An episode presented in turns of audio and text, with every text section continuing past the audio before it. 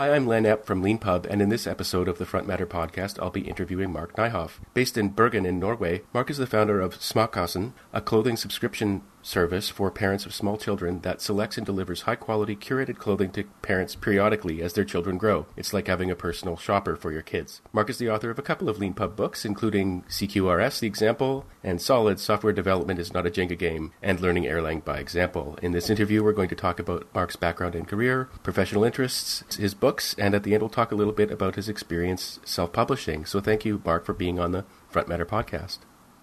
Yeah, thank you for having me.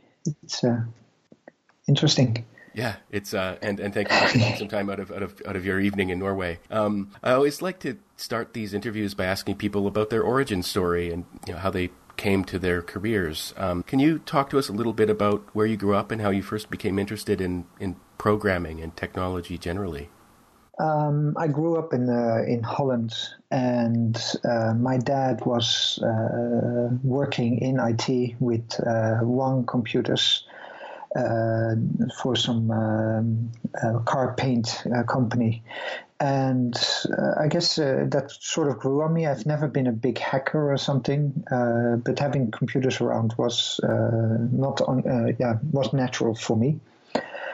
And when it became time to decide what I wanted to become, uh, it was a choice between uh, programming or architecture. Uh, both of these have um, creativity in, in the heart of it, and it became programming. So that's uh, that's shortly how I got started. And one, uh, one, one question I like to ask people uh, is: uh, Did you did you study computer science formally at, at university or college? I, I have a um, you could call it a bachelor level of uh, computer science. Yes. And if you so not not a high degree. And if you were starting out now with the intention of becoming a software engineer, would you would you would you study computer science formally again, or would you would you choose a, a more independent path? This is something I always like to ask people. I think that's a very difficult question because I don't know what would have happened if I would have done uh, the other thing. Uh, but but I think uh, I'm I'm happy with what I got. Uh, there's some companies that I can't apply because they uh, want a quote unquote higher standard, uh, but then it turns out that those are not the companies that I want to work for anyway. Um, anything that you learn at school, especially in something like programming or uh, anything IT related, it's just a foundation. Anything else during your career, you need to learn yourself anyway. Um, so you, you you're constantly learning new stuff, uh, things that no school could have prepared you for. Um, with some things like uh, AI and, and artificial intelligence, so artificial intelligence, uh, neural networks, and these type of things, having a more theoretical background might have helped, but we'll never know. Um, and what was your what was your first job in software engineering? I worked uh, my, my well so uh, since it's uh, it's a, quite a practical uh, training that I had. Uh, my first quote unquote job was as an intern at a a small company that created websites for other businesses, basically. Um, I could start there, but their offer was so ridiculously low that I said no, thank you. And then I started working for a consultancy company, CSC. Um, and and in Holland they're not as huge uh, as as in America, um, but they, um, they, they gave me a very good base to basically develop myself and continue learning and getting on bigger challenges every time. And how did you make your way to Norway from Holland? um, by going to Sydney. Um, I, I, I, have a cousin. My, my, my, family is spread out all over the world, and one of my cousins lives in near uh, yeah what, near Hamilton. No, not Hamilton. What is it called? The others. It doesn't matter.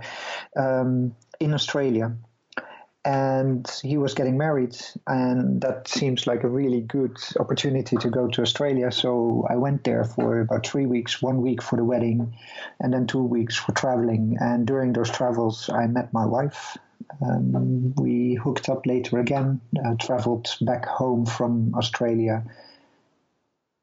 Uh, sort of that's how uh, it, uh, yeah, and my wife, of course, being Norwegian, that helps the story.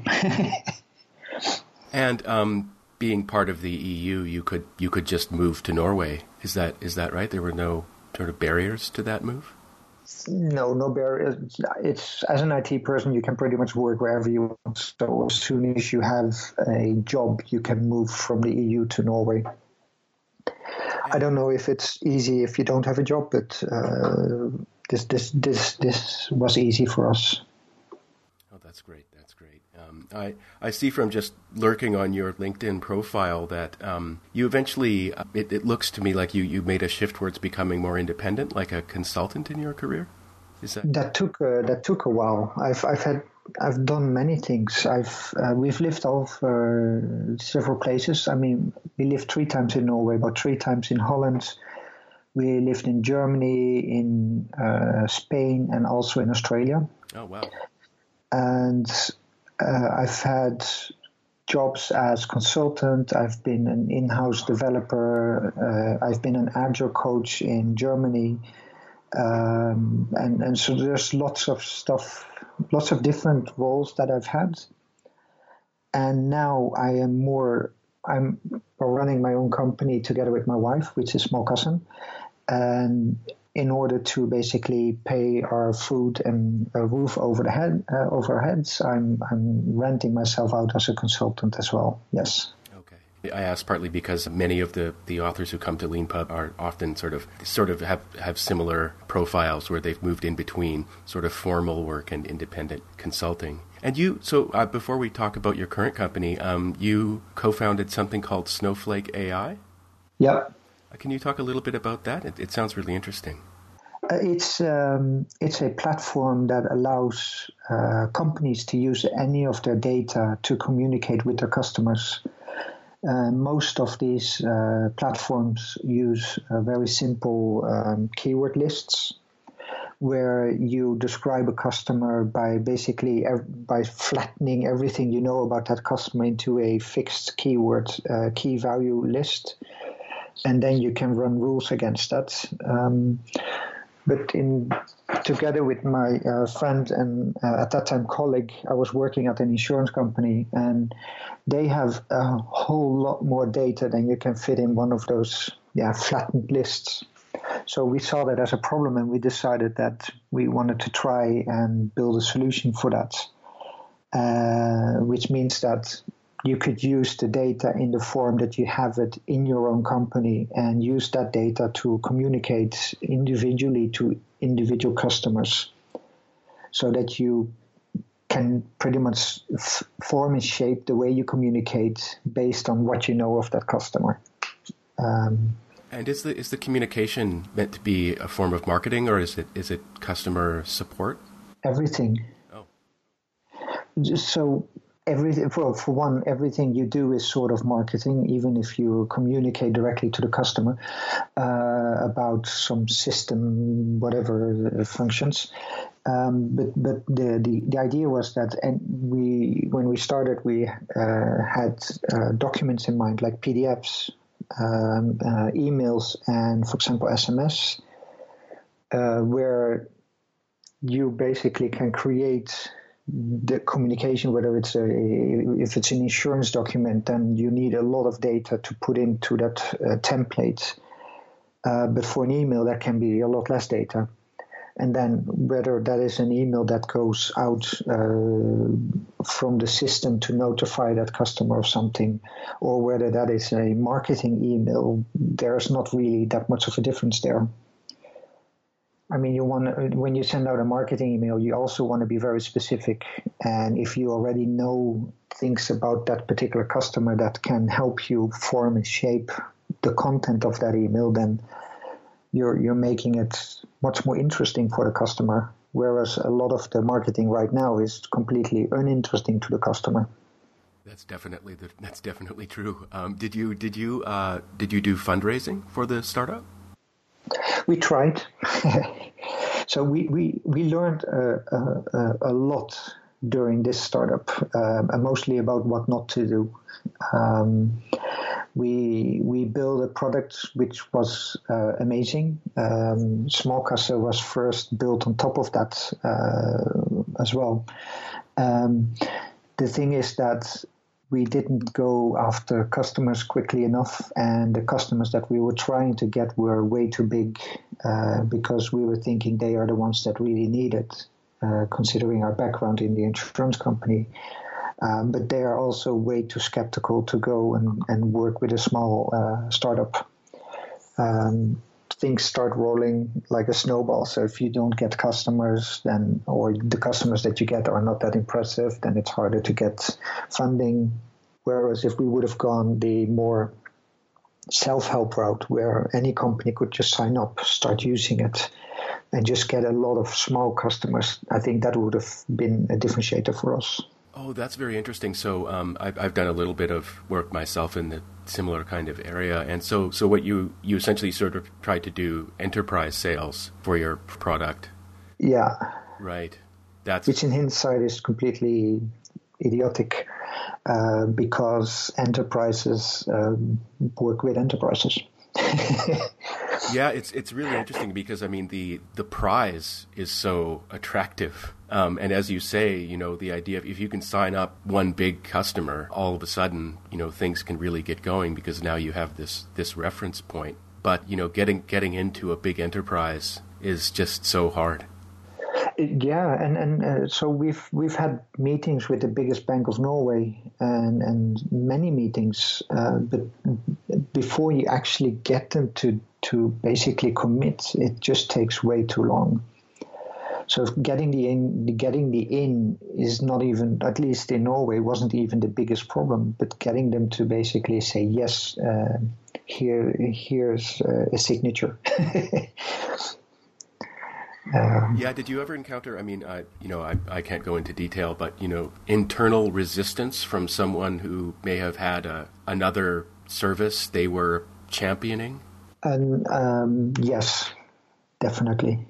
Yeah. Uh, so, so one other problem for us was that, as as I mentioned in, initially already, is that we are not we are focused on transactional emails, like the ones that you here's your new password, uh, this happened in the system, this an update.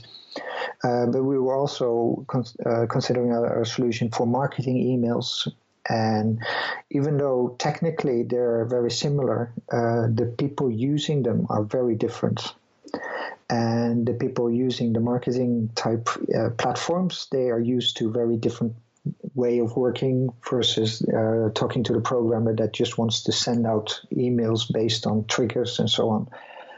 Um, so we, we were successful on the technical side, which is not surprising because both of us were technical. Um, but we were not successful on the marketing side. So we had a, a smaller bank as a customer in, in Bergen, and uh, from the technical uh, people, we were doing a job uh, as as they expected us, and everything was fine. But getting the marketing team to transfer to our platform was um, uh, seem was impossible, basically.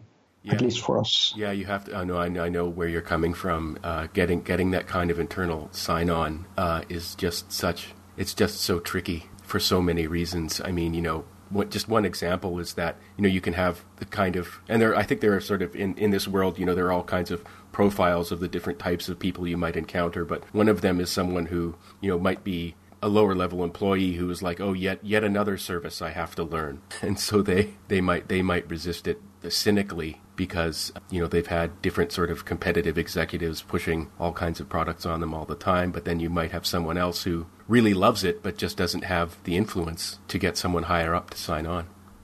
Yeah for sure. Yeah for sure. The people have people people don't change really easily. Uh, that's an experience that i uh, got uh, very hands on when i was doing the agile coaching part Yeah, yeah. Yeah, I've heard about. I've, I've interviewed a, a, few uh, agile agile co- people with experience agile coaching on this podcast before, and a number of them have expressed a similar a similar sentiment.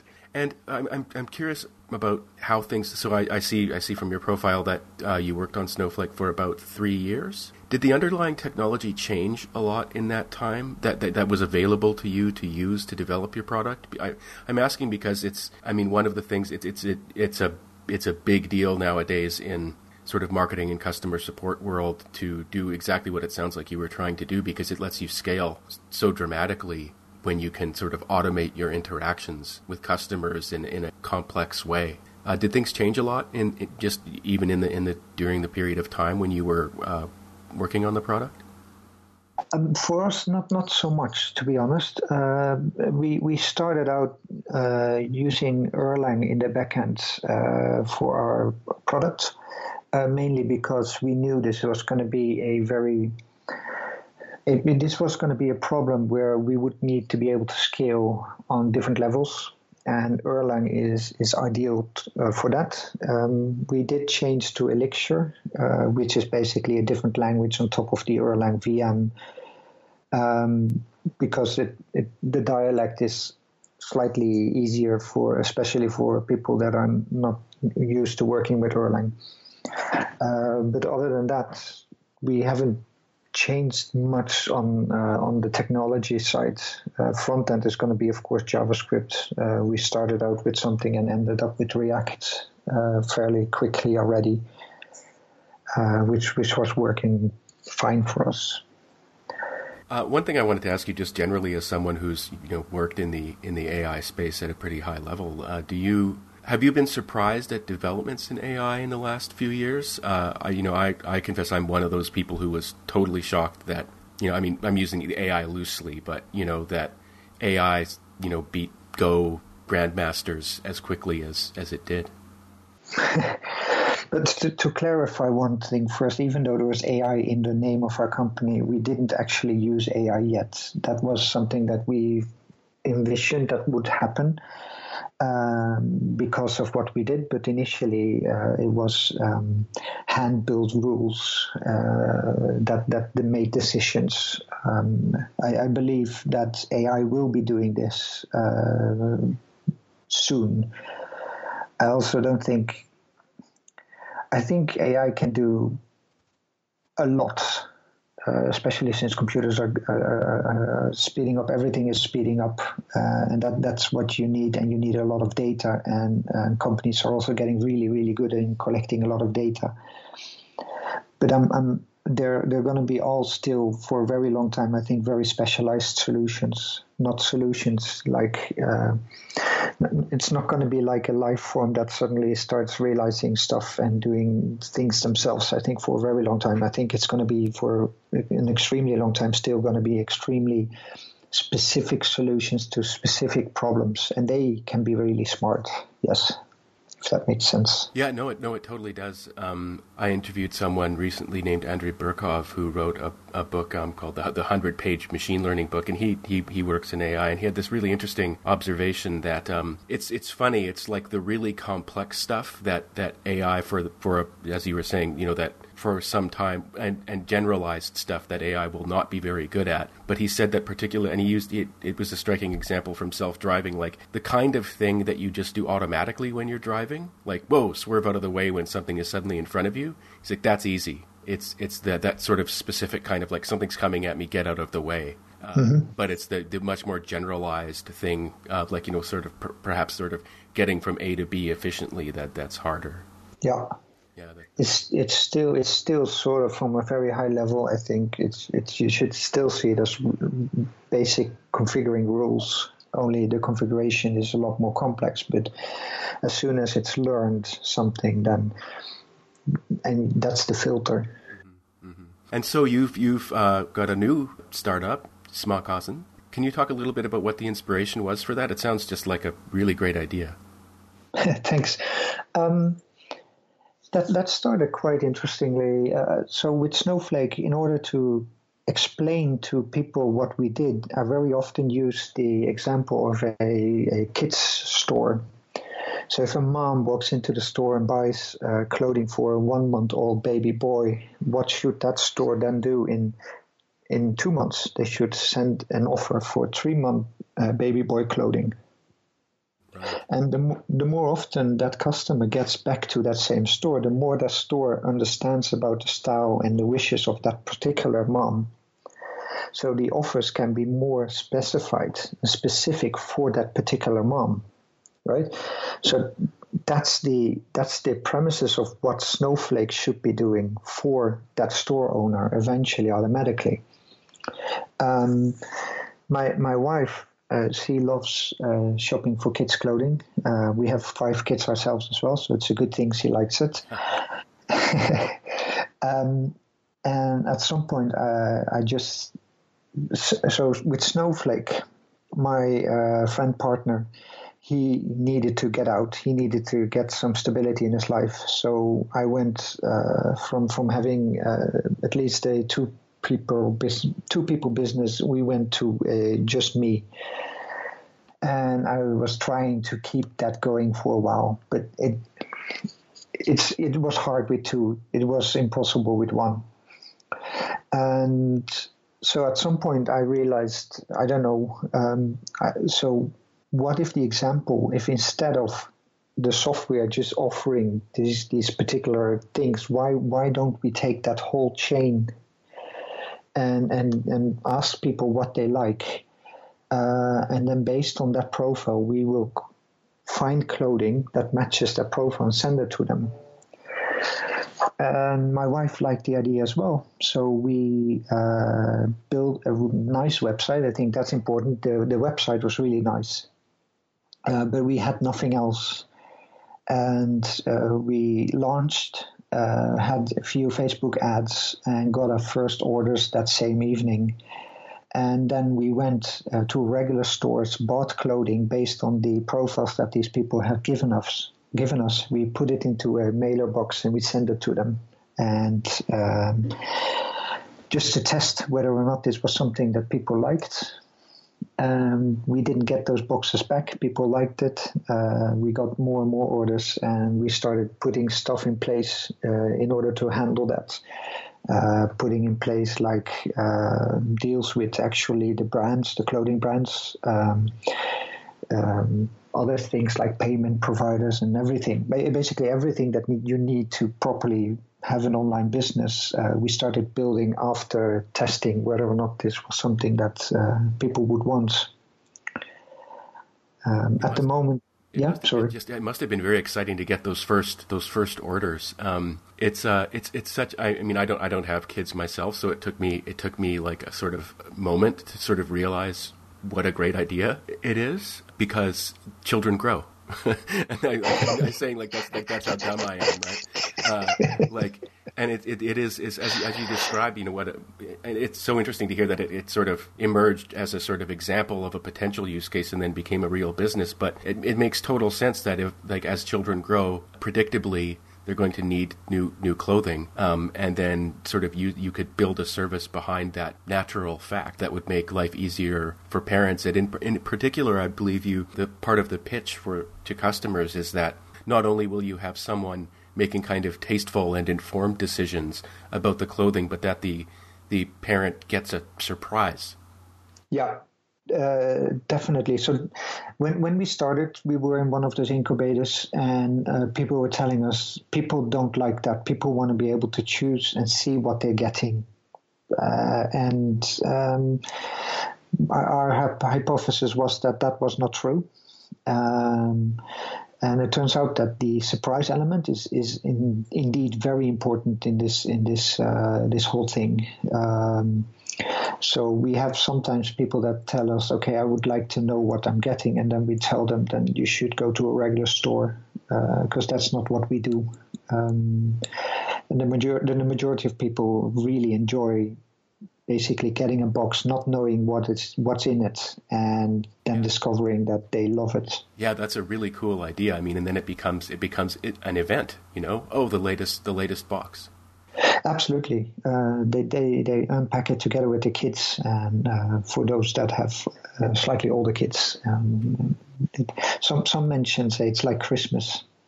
Yeah, yeah. Well, it is like Christmas, and and and uh, and so I'm I'm curious about the. Um, I mean, there are all sorts of there's there's sort of like this sophisticated technology underneath it, but there's also uh, at the same time all these sort of practical issues running a business like that. So can people? I mean, I, I think I know the answer, but people can return the box items of clothing from the boxes to you, and then you refund them. Yes. So so like like how we started, we the whole journey has been experiment after experiment after experiment. Um, so initially, when we started, we told people that instead of uh, a refund, you uh, we can pick something else for you that you like. Um, so, so, the funny thing is, when we started, we didn't do a good enough Google but it turns out that we were definitely not the first. In in America, there are a few really big ones.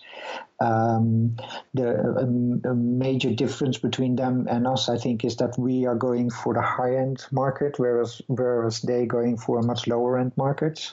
Um, so it's a different type of quality products. Uh, but but um, when we started, we just had this idea as, as that people people want an X amount of clothing and they're willing to spend an X amount of money for it. And if they don't like what we send them, then they can send it back and we then send something else back. Um, but then you get into things like, okay, so how are we going to do that with shipping? Are we going to, so initially they pay for shipping back to us and we pay them for, for the return again. Um, so, but now we're at a place where we are paying sh- uh, for the return shipping as well and then it becomes too expensive to exchange clothing. So then we say to people, okay, you just keep what you love and return the rest to us, and then you get a refund for that money uh, for for the items that you return to us. Um, yeah. And and the returned items can't be used. No, no, no, right. no. Right. So someone opens. So so so it's it's it's sort of this it's really interesting. So you open the box and you know that like, oh, you know, I just I don't like purple or something like that, and then so you can return just the items that you you don't you don't love. Yeah. So, so we, we ask quite a few questions now. Uh, that has evolved a lot as well. So we're asking about color preferences, what type of clothing they want, and what not. Um, so when in 2018 we had around now I have to think about it. Let, let's say around 20 uh, boxes where we got the whole box back and they wanted all of the money back. And that was for around uh, 1,200 boxes sent out. So we, we were quite uh, happy with that number. Yeah. Uh, of course, a lot more people that uh, changed something, but in general, most people like what they're getting and they are uh, they're they're keeping everything. Um, but now we are moving also into uh, not just Norway, but Sweden, Denmark, Germany, Holland, and Belgium. And there we wanted to offer a bit more security. Uh, and therefore, we also include free return shipping. And that kind of changes the model a little bit, uh, like I mentioned before. Uh, for not doing exchanges anymore, but just return the, the items to us.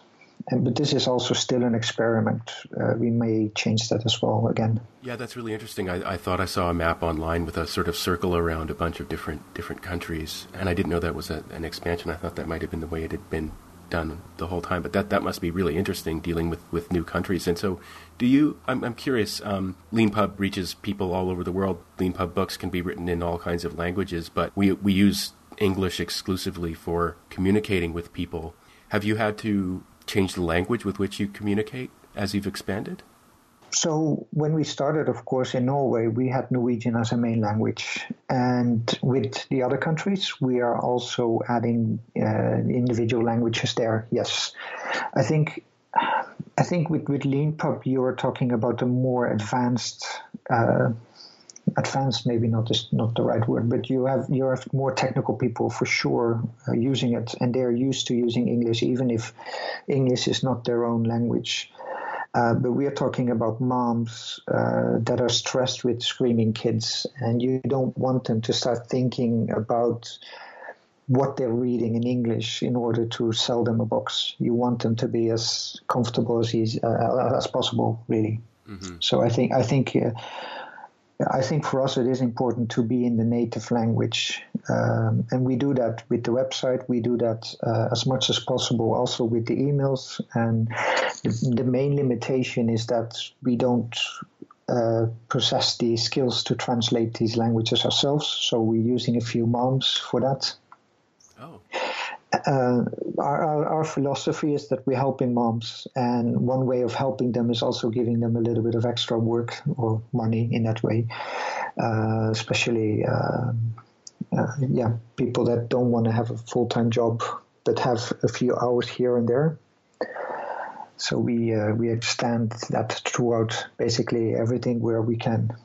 Oh, that's really interesting. That's really interesting. I've, I've, got to say one one of the big differences between between Leanpub and, and your company is that um, you know we don't deal in physical goods, and so I'll, I'll, at at the same time as as you point out correctly, you know most of our most of our books are technical books, and so most of our authors are technical authors, and most of our readers are technical readers, and so they are familiar with English. But we I have noticed that when it comes to communicating with people in languages that we're not familiar with, when it comes to very detailed step by step things that people can do to resolve their own issues online, online translation services have kind of revolutionized uh, how well we can communicate with people. So if it's if it's a matter of go to this part of the web, like if someone communicates with us in say Spanish asking for a refund, we can we can so, actually use online translation services pretty pretty well to communicate to them like go to this page, click this button, then you'll get your refund. But if it were much more, if it were more complicated about a matter of like you know physical goods and returning, I don't think they would be up to the level that that you need.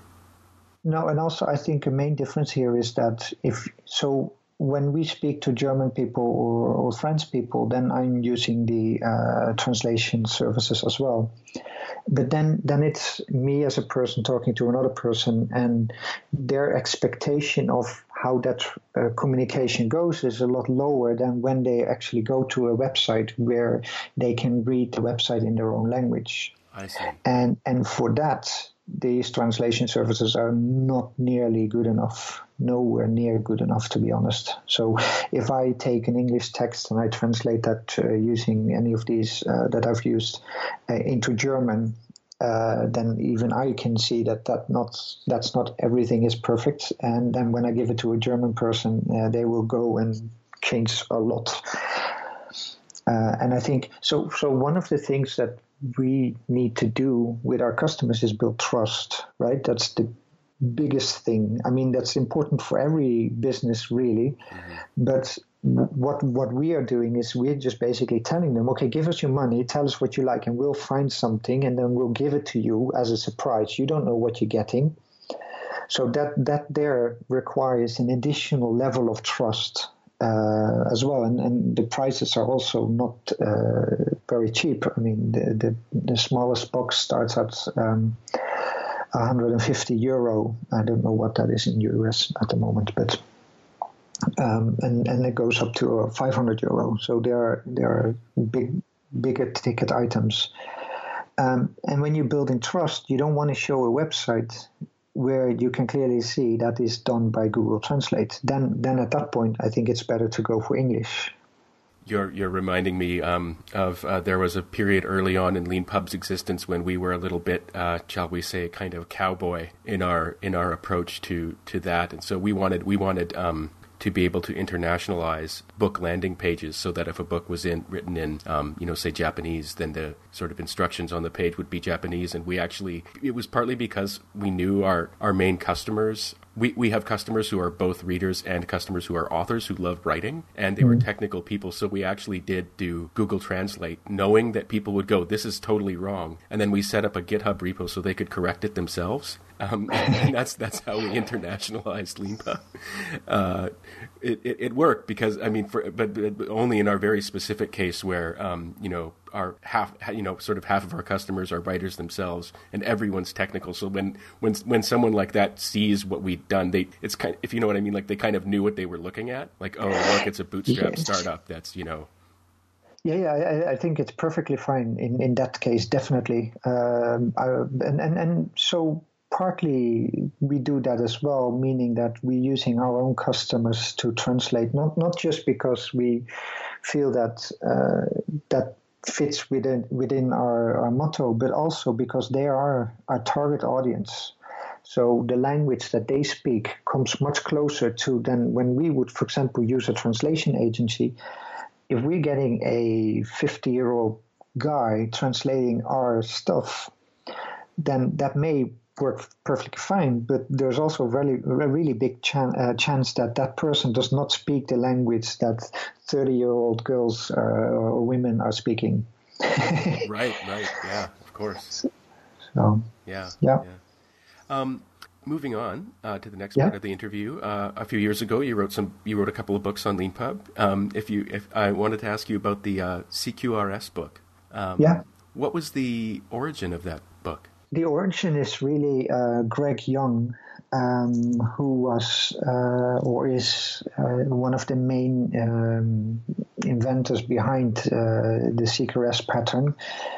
And he was staying in, in Bergen for, for several uh, days, I think a few weeks even, when he was doing uh, he was doing consulting work and other stuff, and we we were chatting about this uh, CQRS framework and and how it worked. And based on that, I started writing a few blog posts, and um, those blog posts became more and more content, and uh, also more and more people started uh, started reading them. Uh, so what I did then uh, was I was being lazy, and I converted those blog posts into uh, what is now the, the CQRS book. I, I tried to to change the wording enough, uh, but I think you, you can still see that it originated from a blog. Um, and it's made a lot of people happy. I think uh, it still does. Actually, I uh, still uh, people buy it, and I also give it away to anybody that asks for a free one. Yeah, Um, I I actually wanted to ask you about that specifically in a, in a couple of minutes, but um, just just, Yeah. just before I do that, um, so so CQRS stands for Command and Query Responsibility Segregation. Could you could you explain just in a couple? I mean, there, I'll I'll link online to. There's actually a really great great video where you explain everything in, in detail very generously. But um, uh, if you could talk a little bit about what Command and Query Responsibility Segregation is and what what Greg Young's sort of innovation on that was. Now I'm going to get calls from him telling me that I'm completely wrong, of course. But so the, the the the main thing is is that you have different problem spaces, right? So you have uh, you. If we start from the simplest cases, you want to show data on a screen, or you want to use data uh, for a particular use case, then you want that retrieval of that data to be as easy as possible. You want uh, to not have to join 20 different tables in order to show a, an overview of some some information to a user, especially not if that happens a lot of the times, right? So you want to have a specific data model for that specific use case that you want to you want to display the data. And then you've got another use case is where you're you're migra- um, changing data. You want to uh, update certain things, uh, but you don't like. It's not like a CRUD app where you just have a table, you make a change to that table, and and that's it. A one-to-one relationship with really the data that you change and the and the storage of it. But you have a you have logic, you have a, a data uh, business logic that makes certain decisions based on certain actions or certain data entry points from, from the user.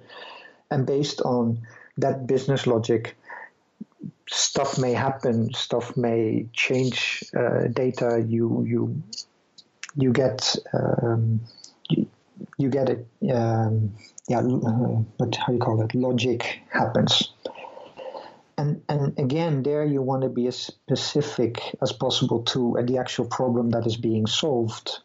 Now these two are then not matching anymore right? So the way you read the data and quickly uh, show it does not match the way that the data is being used when the business logic needs it.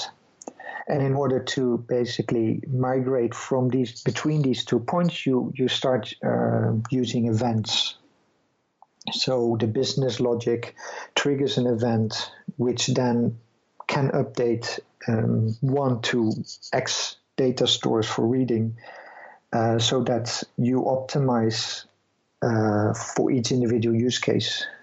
I hope that makes sense. Uh, yeah, it, it, does make some sense. And uh, when you talk about business logic, that reminds me about that part of the inspiration for this was domain driven design.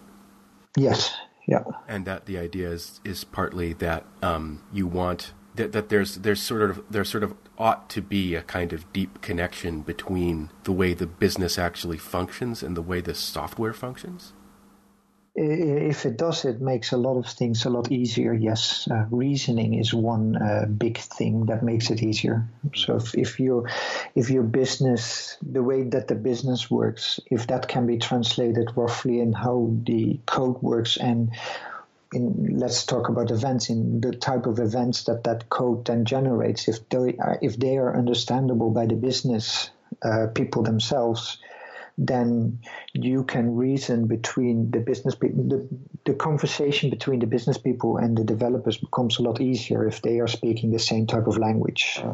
Yeah, it's it's interesting. It's it's it's a really deep deep idea. One of the things that I find so fascinating about it is that you know I think I think for sort of normal non-technical people, um, and I'm I'm I'm one of those myself. People often assume that you know the way a business would work is that there'd be the sort of people in suits who then sort of just tell the programmers, you know, go make it work. And this is the way that unfortunately many companies have operated uh, for a long time. But one, there's been this kind of revolution in understanding that, you know, actually there's a logic to the business and there's a logic to the software, and that if those can match, not only are there all sorts of sort of efficiencies that come from that, but it gives you a shared language for talking about what you're doing, which has always been this sort of notorious problem where the, the sort of tech guys and the and the executives can't talk to each other. Yeah, yeah, not not just them. I think I think uh, communication is, is is probably the biggest problem uh, that the world knows. Um, right. But but yeah, for sure. So so lots and lots of projects are wrong. And so there's there's different things, right? So you can if you communicate wrongly, then it's not surprisingly that the software that you get is not what you really wanted. Another problem is, of course, that you uh, you tell something, then you go away for three, four months, and then you get together again, and then suddenly you, you realize that it doesn't work that that's another major issue, of course, for, for lots of companies. Um, the uh, by speeding up releases and being able to communicate more often in a language that you both share, you're you're increasing your chances of success a lot. Yeah, yeah, definitely. Uh, and it's it's it's so it's so important when you know software is eating the world and, and every business is becoming a software business or sort of has to be in order to compete. Mm-hmm. Uh, moving on to the, the last part of the interview. Um, uh, so a few years ago, you decided to to write write a couple of books, and you decided to use LeanPub as your platform. Do you recall what, what the reason was that you chose LeanPub as the platform for your books? It was easy at the time. Uh, definitely easy. I think it still is easy, but uh, that was one of the main uh, choices. Uh, you I think it was with Dropbox at that point that I uh, connected, and you write in plain text uh, with markup language, and uh, you uh, save the files, and then you generate uh, a really nice looking PDF uh, in, in, a, in a, yeah. Well, th- thanks for saying that. We we like hearing from people that, that they find it easy because not everybody does, but for some people, it's it just sort of it just fits and makes sense. I, am a technical person, so for me it was definitely easy. Um, and also, I, think they've discontinued it uh, not too long ago, but uh, that you generate um, the, the, the PDF that Amazon could use uh, to create the Kindle and also a written a physical book. Uh, these type of things, I think it made it made the book accessible in multiple platforms. And if it wasn't that easy, I wouldn't have done it. Oh, that's are you, definitely. Are you saying Amazon discontinued something? Uh, the ClearSpace or something. Oh, oh, I think. Yeah, they so they used to have a different brand called Create Space, and they Create Space. Yeah, they, they merged it into um oh what's it called KDP. Right, Kindle digital publishing, I think is what it yeah, stands yeah. for. Yeah, yeah. So you can still, so so basically, you can still do what you did, but you have to use a different sort of service within Amazon in order to do it. Um, right. So that that's interesting. So it was it was just that easy for you to get your book up in sort of print on demand and Kindle on Amazon. Yeah, for sure. Yeah. That's. Always nice to hear. Um, uh, and so uh, you mentioned you say this on your Leanpub page, and you also say it on the uh, Amazon page for the book that you know if, if someone can't afford the book, you'll give it to them for free. Have you had have you had people ask you for free copies? Yeah, quite regularly. Uh, it's, it's uh, becoming less, but uh, for sure. I, I, I don't know. You guys can probably see this, but I don't know how many I've given away for free. Uh, but it wouldn't surprise me if it was half. Um, and any so so the reason for doing this uh, has never been to make a lot of money.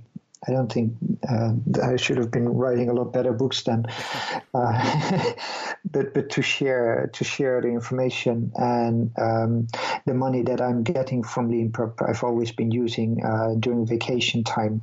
Um, as, as, you know, I've been saving up, so I, I, don't get my monthly royalty checks from you guys. I just ask you, can you now transfer the money? What is there?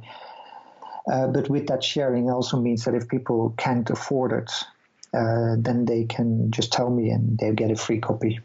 Yeah, it's it, it's very generous, and also um, at the same time, one thing that we've learned over the years, and, and this, you know, in the self-publishing world, there's huge sort of you know debates and theories about the the value and purpose of, of giving away free copies. But one thing we've noticed, particularly because we have a variable pricing model, so you can actually set the minimum price of your book to free, but then you know set a suggested price for some dollar amount. You know, so our our best selling books uh, by revenue have free minimum prices.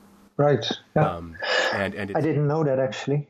Oh, really? I mean oh, yeah, that yeah. I did. I did not know that I could could, could do that. Uh, yeah, so. I mean, but, but I, well, I mean, you could, you could, but I mean, you know, actually, there there are a number of Leanpub authors who have a similar uh, model to yours, which is you know a paid minimum and a paid suggested price but also uh, off say, look, but if you can't afford it, we'll give it away to you for free. And I think that's that's partly because um, so many Leanpub books are nonfiction and they're created in order to teach people something. And and so although everyone likes money, uh, that's as the gold joke goes. That's why they call it money. Um, you know, people people who write conventional sort of Leanpub books are also trying to uh, spread information and help people. And so being able to spread that information is their main motive motivation for doing the work they've done in the first place. And so uh, being able to give it away for free, which you can do very easily on Leanpub using coupons, um, giving people coupon links, is, is a very attractive proposition. Yeah. I, I, I 100% agree. Uh, I, my, my reasoning is okay, so if if you can afford it and you the it's uh, and the information is useful, then you probably earn a lot more than the than the book has cost oh. uh, with with the with the new information. So for them, I think you can just pay. I, I don't like the tendency, especially among developers, where they say I don't want to pay for for a tool, but then they go and what do they do? They build tools, right? Um, that, that, that that's uh, a bit of silly reasoning in my in my mind. Uh, but for people that can't afford it, uh, or, or students or, or people in different countries where, where the minimum amount is still a lot of money, then yeah, sure, you can have it for free because, yeah, why not? Yeah, no, that's that's interesting. You say that. That's exactly the kind of um, reasoning that we suggest people use when they're. I mean, pricing is hard, as you know, uh, from your companies, and and, and um, that's exactly the reasoning that we sort of suggest people think about when they're pricing their books, because you know, it the difference between say a sort of genre fiction book and nonfiction technical book is that a nonfiction technical book can actually get you a promotion or help you build something that you couldn't have built otherwise. And, you know, if you're a consultant and you can, as a result of what you've learned, bill yourself out at a higher rate, the value of a book to you is um, quite a bit greater than it would be if it were, you know, not, not to disparage entertainment, but, you know, if something is, is there for entertainment, you, it enriches your life, but it doesn't fatten your your wallet, um, whereas certain types of nonfiction books actually can do that. Exactly. And, and with, with the CQRS book, there's actually even a complete uh, repository repository repository with um, working code, uh, and the book describes the working code.